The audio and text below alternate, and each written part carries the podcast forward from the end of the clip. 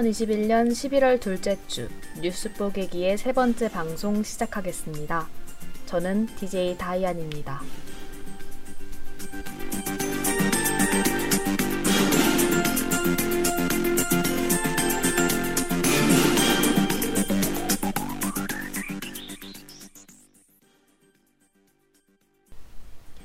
오늘 전해드릴 소식이 모두 그리 즐거운 소식이 아니라서 주제 소개나마 즐거운 목소리로 해보려 합니다. 뉴스에서 우려 섞인 목소리로 보도하는 글로벌 물류대란. 글로벌이라는 이름 탓에 어쩐지 남의 일처럼 느껴지지만 사실 우리의 문제이기도 하다는 사실 알고 계셨나요? 물류대란의 원인이 무엇인지, 대책은 어떤 것이 있는지, 어떤 문제로 이어질 수 있는지 모두 알아봅니다.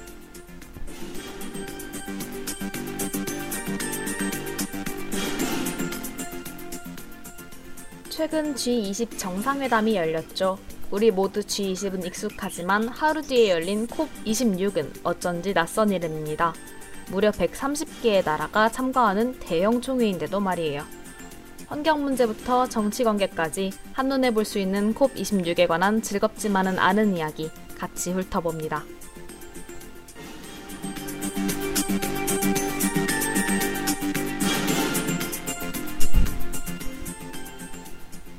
종전선언 초등학교 때부터 주구장창 들어왔지만 이제는 판타지 세계의 이름처럼 느껴지죠.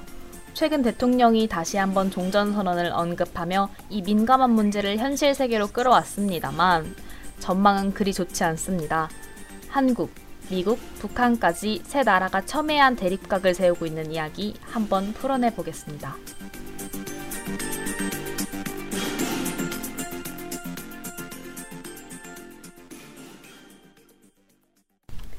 최근 맥도날드와 롯데리아 등의 메뉴에서는 감자튀김을 찾아볼 수 없습니다. 자동차를 계약하면 6개월에서 1년을 기다려야 제품을 받을 수 있죠. 이 모든 품귀 현상의 원인인 글로벌 물류 대란이 벌써 한 달째 좀처럼 진정될 기미를 보이지 않고 있습니다. 미국, 유럽 등 세계 각지에서 일어나는 글로벌 물류 대란의 원인은 지난 2년간 코로나의 여파로 공급 생태계가 파괴되었기 때문입니다. 중국 공장이 코로나로 다수 가동을 중단하면서 물품의 생산이 감소하고 경제 회복을 위해 뿌린 막대한 국가발 지원금은 노동자들이 일할 필요성을 느끼지 못하게 했습니다. 줄어든 자국 내 노동력을 채워주던 국외 노동력은 국경 봉쇄로 인해 쉽게 채워지지 않고 있습니다. 미 서부의 해안에는 28조 원 상당의 물품이 실린 컨테이너가 짐을 내릴 사람이 없어 하역되지 못하고 며칠씩 바다 위를 떠도는 실정입니다. 반면 백신 수급으로 소비는 점점 늘어나면서 소비를 따라가지 못한 공급이 물류 대란의 형태로 나타난 셈입니다. 이에 바이든 대통령은 LA 롱비치항의 물류 작업을 연말까지 24시간 구동체제로 전환했고 삼성을 비롯한 기업들과 각종 물류업체도 이에 동참하기로 했습니다. 또한 31일 시작된 G20 비상회의의 주요 안건으로 물류 대란을 상정, 현재 논의 중에 있죠. 진정한 문제는 물류 대란이 야기할 세계 경제 위기입니다.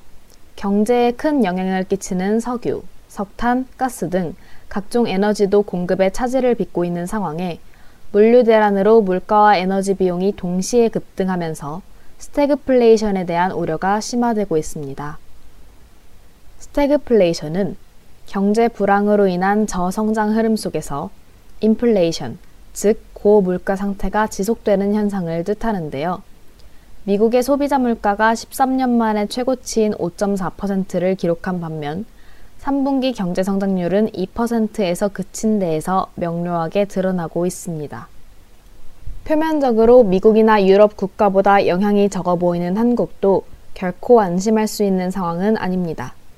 물류대란의 여파도 문제가 되지만 그보다 심각한 것은 화물차의 요소수 부족 문제인데요. 요소수는 화물차의 질소 산화물을 질소와 물로 정화해주는 액체로 부족 시 화물차에 시동이 걸리지 않거나 출력이 제한됩니다. 한국의 차량 요소수는 공급의 97%를 중국에 의존하고 있습니다. 그런데 중국이 호주산 석탄 수입을 금지하면서 석탄이 부족해졌고 자국의 요소수 공급을 위해 석탄을 원료로 만드는 요소의 수출을 제한하는 바람에 국내 요소수 품귀 현상이 일어나게 된 것인데요. 이로 인해 화물차의 운행이 불가능하게 될 경우 국내의 물류 대란은 훨씬 심각해질 것으로 예상됩니다. 국가회의를 통해 산업용 요소 대체 사용 등 다양한 방안을 검토하고 있지만 뾰족한 답은 나오지 않고 있습니다.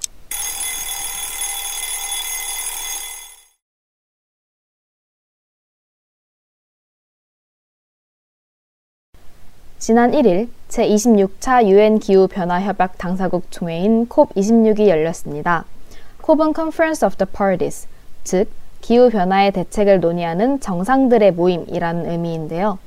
영국 글래스고에서 열린 이 회의는 12일까지 이어질 예정입니다. 콥의 역사는 1992년으로 거슬러 올라갑니다. 유엔 기후변화 협약에 가입한 190여 개의 회원국이 모여 콥을 시작했고 한국은 1993년 가입했습니다. 이후 1995년부터 매년 그해의 콥 개최국에서 회의를 개최하고 있으며 이번 26차 회의는 본래 작년에 개최되어야 할 것을 코로나의 여파로 1년 미뤘습니다. 올해 열리는 콥26에는 약 130여 개국이 참여하는데요. 이번 회의가 무엇보다 중요한 것은 각국이 이 회의를 하나의 전환점으로 삼고자 하기 때문입니다. 콥은 20번도 넘게 개최되어 왔지만 실질적이고 눈에 띄는 변화를 이끌어낸 적은 없다고 평가받고 있습니다. 1997년 체결된 교토 의정서에는 미국과 중국이 참여하지 않아 유명무실하게 되었고 2015년 체결된 파리 기후협약은 성공적이었다고 평가받기는 하지만 개괄적인 목표만 제시되어 실천으로 이끌기는 어렵다는 한계가 있습니다. 이번 회의는 2019년 미국의 전 대통령 트럼프가 탈퇴를 신청하고 2020년 바이든 대통령이 재가입을 선언한 후 열리는 첫 번째 콥이기에 더더욱 의미가 있습니다. 기후협약을 체결한 것이 무색하게 대기 중 이산화탄소 농도와 지구의 기온은 점차 상승하고 있습니다. 파리협약에서 산업화 이전 대비 2도 이내로 상승폭을 줄이겠다고 약속했지만 이대로라면 2도를 훌쩍 넘어 2050년에는 2.5도에서 3도까지 상승할 것으로 예측되는데요. 이에 개최국인 영국의 보리스 존슨 총리는 이번 회의에서는 보다 구체적인 시행령을 정하고 행동으로 이행하는 것이 무엇보다 중요하다고 강조했습니다. 회의장 앞에 모인 각종 환경단체들 또한 격렬한 시위를 통해 구체적인 방안과 이행을 촉구하고 있습니다. 그러나 안타깝게도 이번 콥회의는 난항을 겪을 것이라는 예측이 지배적입니다. 지난 31일 있었던 G20 정상회의의 결과 때문인데요. G20 정상회의는 지구 온도의 상승 억제 목표를 파리 강화 협약의 것보다 더 낮춰 산업화 이전 대비 1.5도 이내로 줄이자는 데에는 합의했지만 본래 2050년으로 예측되었던 탄소 중립 시점을 정확히 합의하는 데에는 실패했으며 21세기 중반이라는 애매한 결과만 남았습니다. 미국과 유럽 등이 정확한 시점을 합의하고자 노력했지만 러시아와 중국, 인도 등이 나라의 경제와 산업 발전 수준의 격차를 이유로 단호하게 반대했기 때문인데요. 이 밖에 탈석탄 등 구체적인 온실가스 감소 방안에 관한 합의도 지지부진한 성적을 보였습니다. 중국과 미국이 각각 온실가스 배출량 1, 2위인 국가인 만큼 이들의 협조가 없으면 콥26의 결과도 낙관하기는 어렵습니다. 이러한 예측은 중국과 러시아가 콥26 불참을 발표하며 더욱 강화되는 모양새입니다.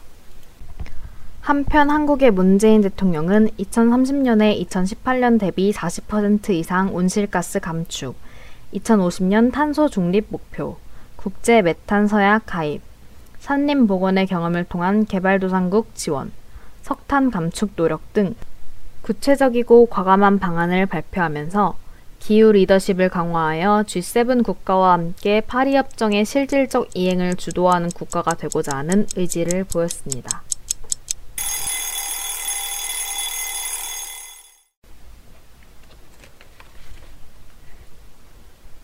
지난 9월 21일 문재인 대통령은 제76회 유엔 총회 기조연설에서 남북미 또는 남북미 중의 정상들이 북미 비핵화의 교착 국면을 타개하고 한반도에서 종전 선언을 할 것을 촉구했습니다. 지난 1월 북한이 핵무력 증강을 천명하고 7월 초부터 도발 수위를 올리다 8월 초 주한미군의 철수를 요구한 상황을 고려하면 다소 의외의 발언인 것처럼 느껴집니다. 이에 관해 그간 거론했던 남북미뿐만 아니라 남, 북, 미, 중까지 거론하며 중국을 협상 테이블에 올리고자 한 것으로 미루어 내년에 개최될 중국 베이징 올림픽을 겨냥했다는 시선이 지배적입니다. 한 달여가 지난 지금 종전 선언을 둘러싼 한국, 북한, 미국의 교착 상태는 각국의 큰 입장 변화 없이 이어져 오고 있는데요. 그 가운데 지난 26일 미국이 이례적으로 한미 간의 의견에 차이가 존재한다고 인정해 주목을 받았습니다. 오늘의 마지막 뉴스에서는 각국의 입장과 지난 한 달간 이루어진 국가 간 대화의 기록을 살펴보는 시간을 가져보겠습니다. 세 나라의 입장은 명확합니다. 한국은 종전선언은 어디까지나 정치적 선언이며 이 기회로 하여금 남, 북, 미 간 의견을 허심탄회하게 나눌 수 있는 대화의 초석으로 삼을 수 있다고 주장하고 있습니다. 상징적 정치적 의미일 뿐, 이 교착 국면에서 그 누구도 발을 물릴 필요가 없으며 입장 차에 대한 조정은 종전선언을 시작으로 국가 간 회담을 통해 진행할 부분이라고 두 나라를 설득하고 있죠. 그러나 미국과 북한은 영 조심스러운 모양입니다. 특히 주한미군 주둔 문제를 향해 날을 세우며 회의적인 태도를 보였습니다. 미국은 북한이 비핵화 협상 테이블에 복귀하기 전에는 종전선언을 진행할 수 없으며 상징적 의미일 뿐이라도 주한미군 철수의 명분으로 작용할 수 있다며 종전선언보다는 북한의 비핵화가 무엇보다 우선이라는 입장을 견지하고 있습니다. 북한도 비슷한 태도를 보이고 있는데요.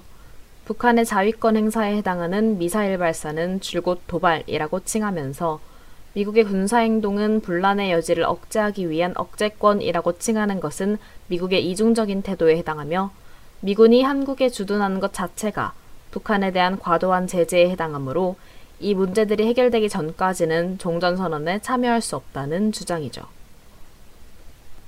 한 달간 이루어진 국가 간 대화의 기록을 간단히 요약하자면 북한의 전략은 강온 전략이라고 할 수 있습니다.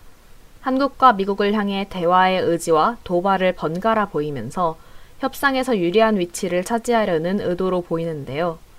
실제 발언들에서도 이 같은 경향이 드러납니다. 지난 9월 24일, 김정은 위원장의 여동생인 김여정은 종전선언은 물론 남북 연락사무소 재설치, 정상회담의 가능성까지 언급하며 북한이 대화에 열려있는 듯한 인상을 주었습니다. 그러나 대북 적대시 정책과 이중기준 철회가 조건으로 붙었죠. 미국이 비핵화가 우선되지 않는 이상 그럴 수 없다며 이를 거절하자 북한은 9월 28일 미사일을 발사하며 한미 합동 군사 연습을 중지하라고 요구했습니다. 미국은 여전히 북한의 행동이 유엔 안보리 결의안 위반이라고 강하게 규탄했습니다. 반면 한국은 북한의 행보를 도발이 아닌 유감이라 표현하며 한발 물러서는 태도를 보였죠.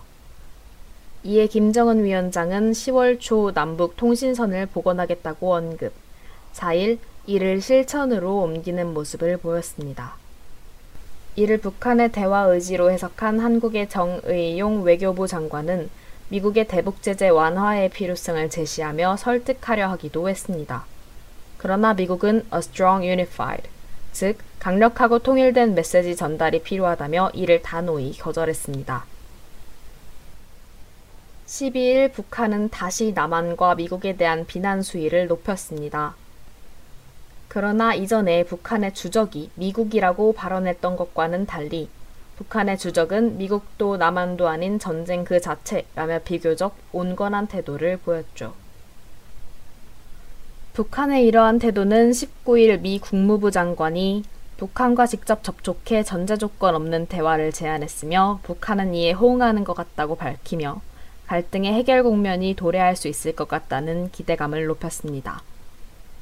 그러나 21일 북한이 다시 대북 정책을 철회해야 대화가 가능하다고 언급하며 기대가 수포로 돌아갔습니다. 북한이 강원 전략을 통해 입장 변화를 반복하는 동안 미국의 대답 또한 점점 단호해지고 있습니다. 최근 미국은 북한이 먼저 협상 테이블에 나오지 않는 이상 종전선언 제안을 수용할 수 없으며 종전선언에 앞서 중국 등 관련국들 역시 선언의 주체로 참여시켜야 한다고 주장했습니다. 그러한 가운데 우리 통일부는 종전선언은 협상의 입구로서 기능할 뿐 독핵 문제 등을 용인하려는 것은 아니라고 강조하고 있습니다. 종전선언. 분명 희망적이고 상징적인 단어임에는 틀림없지만 우리의 현실이 되기에는 아직 갈 길이 멀어 보입니다.